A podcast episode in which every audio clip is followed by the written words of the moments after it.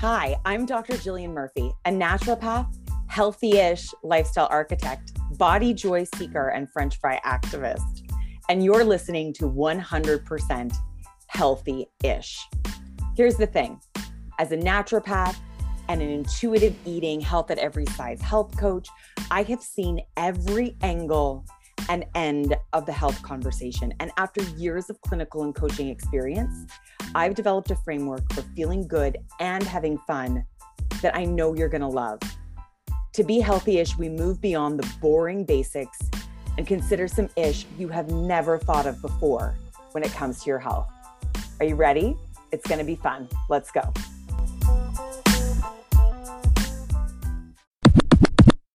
Today's healthy-ish hack is all about fascia. Um, in the episode last week with Lisa Lavoie and human design, and then again in Tuesday's episode with Shalna Smith, I talked about fascia and being a really fascial person. And I thought that it might be helpful to actually break that down and talk about what is fascia, how does it affect our overall well-being and health, and how can we work with our fascia. Um, so I realized probably about six or seven years ago now, that a lot of my headaches and a lot of pain that I was having in my neck and shoulders and back was actually because of my fascia.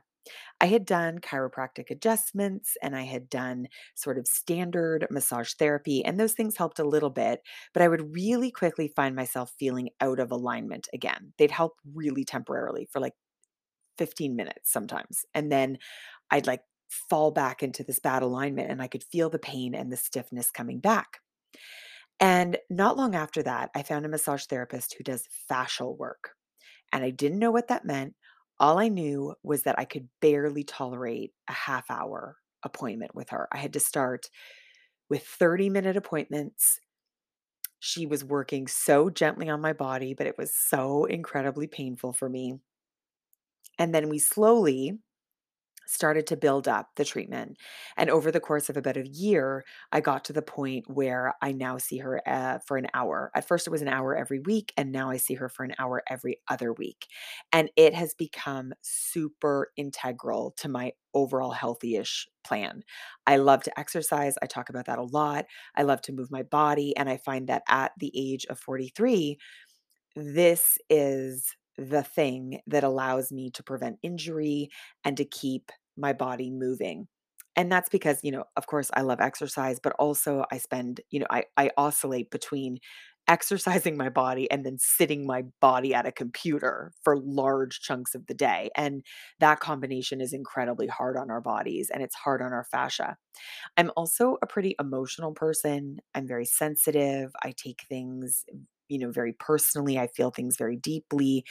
And um, I'm going to talk a little bit about why that affects the fascia and how that can cause fascial issues.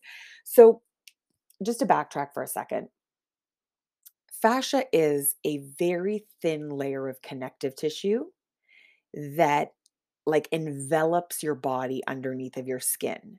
It's like um, a unitard or a wetsuit that actually sort of envelops all of the tissues of your body underneath your skin. You can imagine it like a thin layer of saran wrap that sort of is underneath your skin and that wraps all of your tissues up.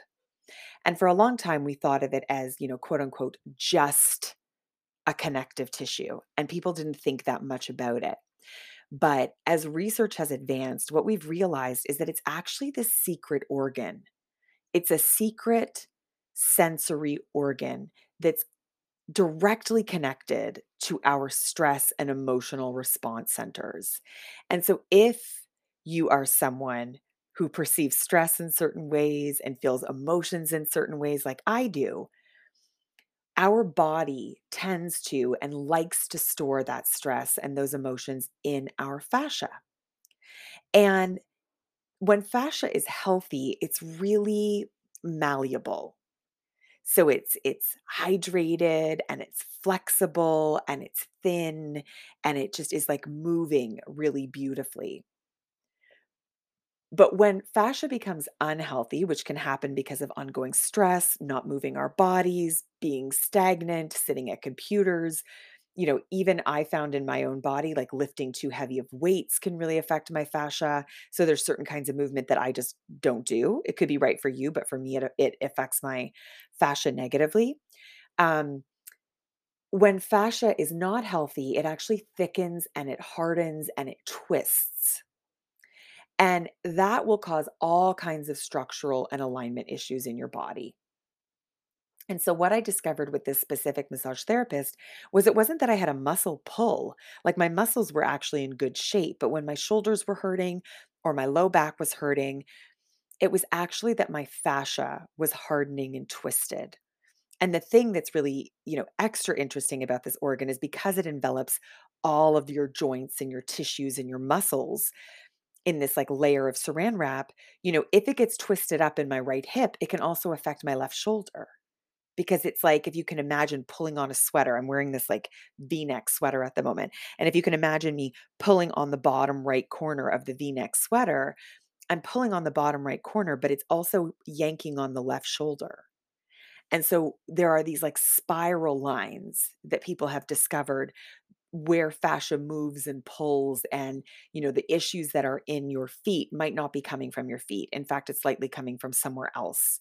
And it's just your, just your feet that are showing the problem. So first of all, I will say that when my fascia gets tightened and hardened um, and twisted, I definitely feel it in my physical body. It's also tiring, so it affects my energy levels. I get headaches, um, just all kinds of really big health stuff start to pop up for me. So what can we do about that? Because the great news is that fascia is really resilient and it wants to be malleable and it wants to be flexible and it wants to move beautifully. So if you think that you might be suffering from some thickened, hardened, unhealthy fascia, what can you do? The first thing, one of the best, easiest things that I resisted for ages was using a foam roller. A foam roller is an incredible way to, um, like, and you'll hear crunching almost when you use a foam roller in certain parts of your body where you're really like working out the density that's in the fascia. But you can find um, great foam rolling routines just on YouTube for free. And foam rolling your body is an incredible way to bring um, uh, circulation and fluid and, and lubrication to the fascia, and to sort of work out the kinks and the hardness that are in the fascia, and to, to break that apart, to break it down so that you can rehydrate that tissue. The other thing, like I've already mentioned, is massage. Massage has been my number one, you know, fascial massage has been my number one way to keep my fascia healthy. Um, I have a friend who's a naturopath. Her name's Tara Sloan, and she also does myo I want to say it's myoactivation, but it's using a needle to actually break up the crunchiness in the fascia and to bring blood flow to that area and to release any strictures in the fascia. And I have found it to be like borderline miraculous. There was one summer where um, I don't know what happened, but my right shoulder, I just couldn't, I couldn't move my arm beyond, you know, the height of my shoulder. Like I couldn't put it over my head if I was like swinging it in a circle. I could only bring it up to shoulder height, and it was stuck. And my massage therapist and I, who I love and adore, were working on my body. And she really, you know, honed in on the fact that I had some strictures in my left hip and my left kind of abdomen and stomach, but we just couldn't, you know, it would help for a little bit and then it would get stuck again. And so that summer I saw Tara, and she actually needled those areas. She found strictures in the exact same places, needled them, and within one treatment, I could move my arm over my head and it never went back. Like it was fine. It's been fine ever since. It's kind of miraculous and incredible like that. So that's interesting. And I will also say, um, I know a lot of people get things, both things like Botox for migraines, and I think that's amazing. There's also been some speculation, you know, it could be the Botox that's the mechanism of action that's releasing or relieving the migraines. It could also be all of the injection points into the fascia that releases and and relubricates and facilitates a healthy fascia that could be alleviating the headache. So that's just a side a side note, but something else that's kind of interesting. So things like acupuncture, myoactivation um, can be incredible. Also, just simple movement, moving your body, not sitting at a computer all day. And it's not just simple movement, it's simple non-linear movement. So again, for years I was a runner, which I think is probably the beginning point of my fascial issues, where I'm using the exact same muscles in a very linear way. Um, and then I moved into heavy weightlifting, which was quite linear. Um, although I will say that I did start doing some functional weightlifting, which is different. It's it's quite non-linear and would be great for your fascia.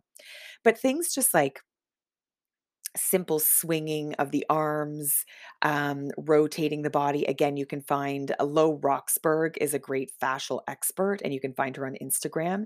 And she often has neat movement, um, like videos that you can follow, ten minutes, fifteen minutes of non-linear twisting, swinging, opening movements. That's incredibly good for your fascia. Okay. What else? Fascial foods. Um, you know, as with anything, take it with a grain of salt, only eat things that feel good to you and feel good in your body. But I will say that fascia loves to be hydrated. So making sure you get lots of fluids and water and electrolytes. Um, most people are magnesium deficient. So a little bit of magnesium could be really helpful if it's the right thing for you. I'm not your naturopath. I'm just suggesting that this is something that's helpful for fascia. Always consult with your own doctors before you take supplements. Um, but the fascia also loves foods that are high in collagen or help with collagen production, filled with amino acids, and foods that are really good for gut health. So when it comes to foods that are great for your fascia, I want you to think about adding in things like bone broth, citrus, peppers, um, high fiber things like ground flaxseed or chia seeds, greens, antioxidant rich teas like green tea and white tea, avocados, healthy fats like avocado oil and olive oil and coconut oil, berries, dark chocolate, nuts.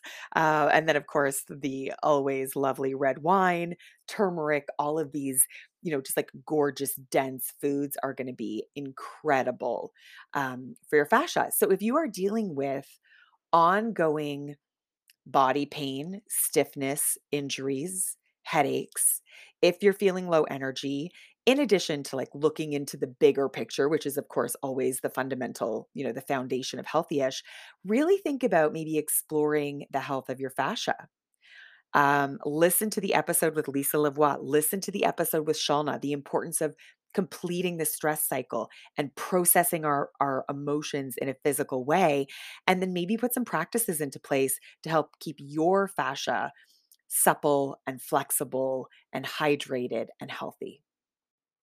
That's all for me today. I hope you have an amazing day, an amazing weekend. If you're listening to this when this goes live, um, don't forget to rate and review. Reach out to me too. I always love to hear from you um, on Instagram in my D Ms, or email me hello at food freedom body love dot com to let me know what you think of the episode. And you can, of course, always find a link to leave me a voice note if you have any comments or questions about healthy-ish that you'd be happy to have included in a podcast. Okay, have a good one.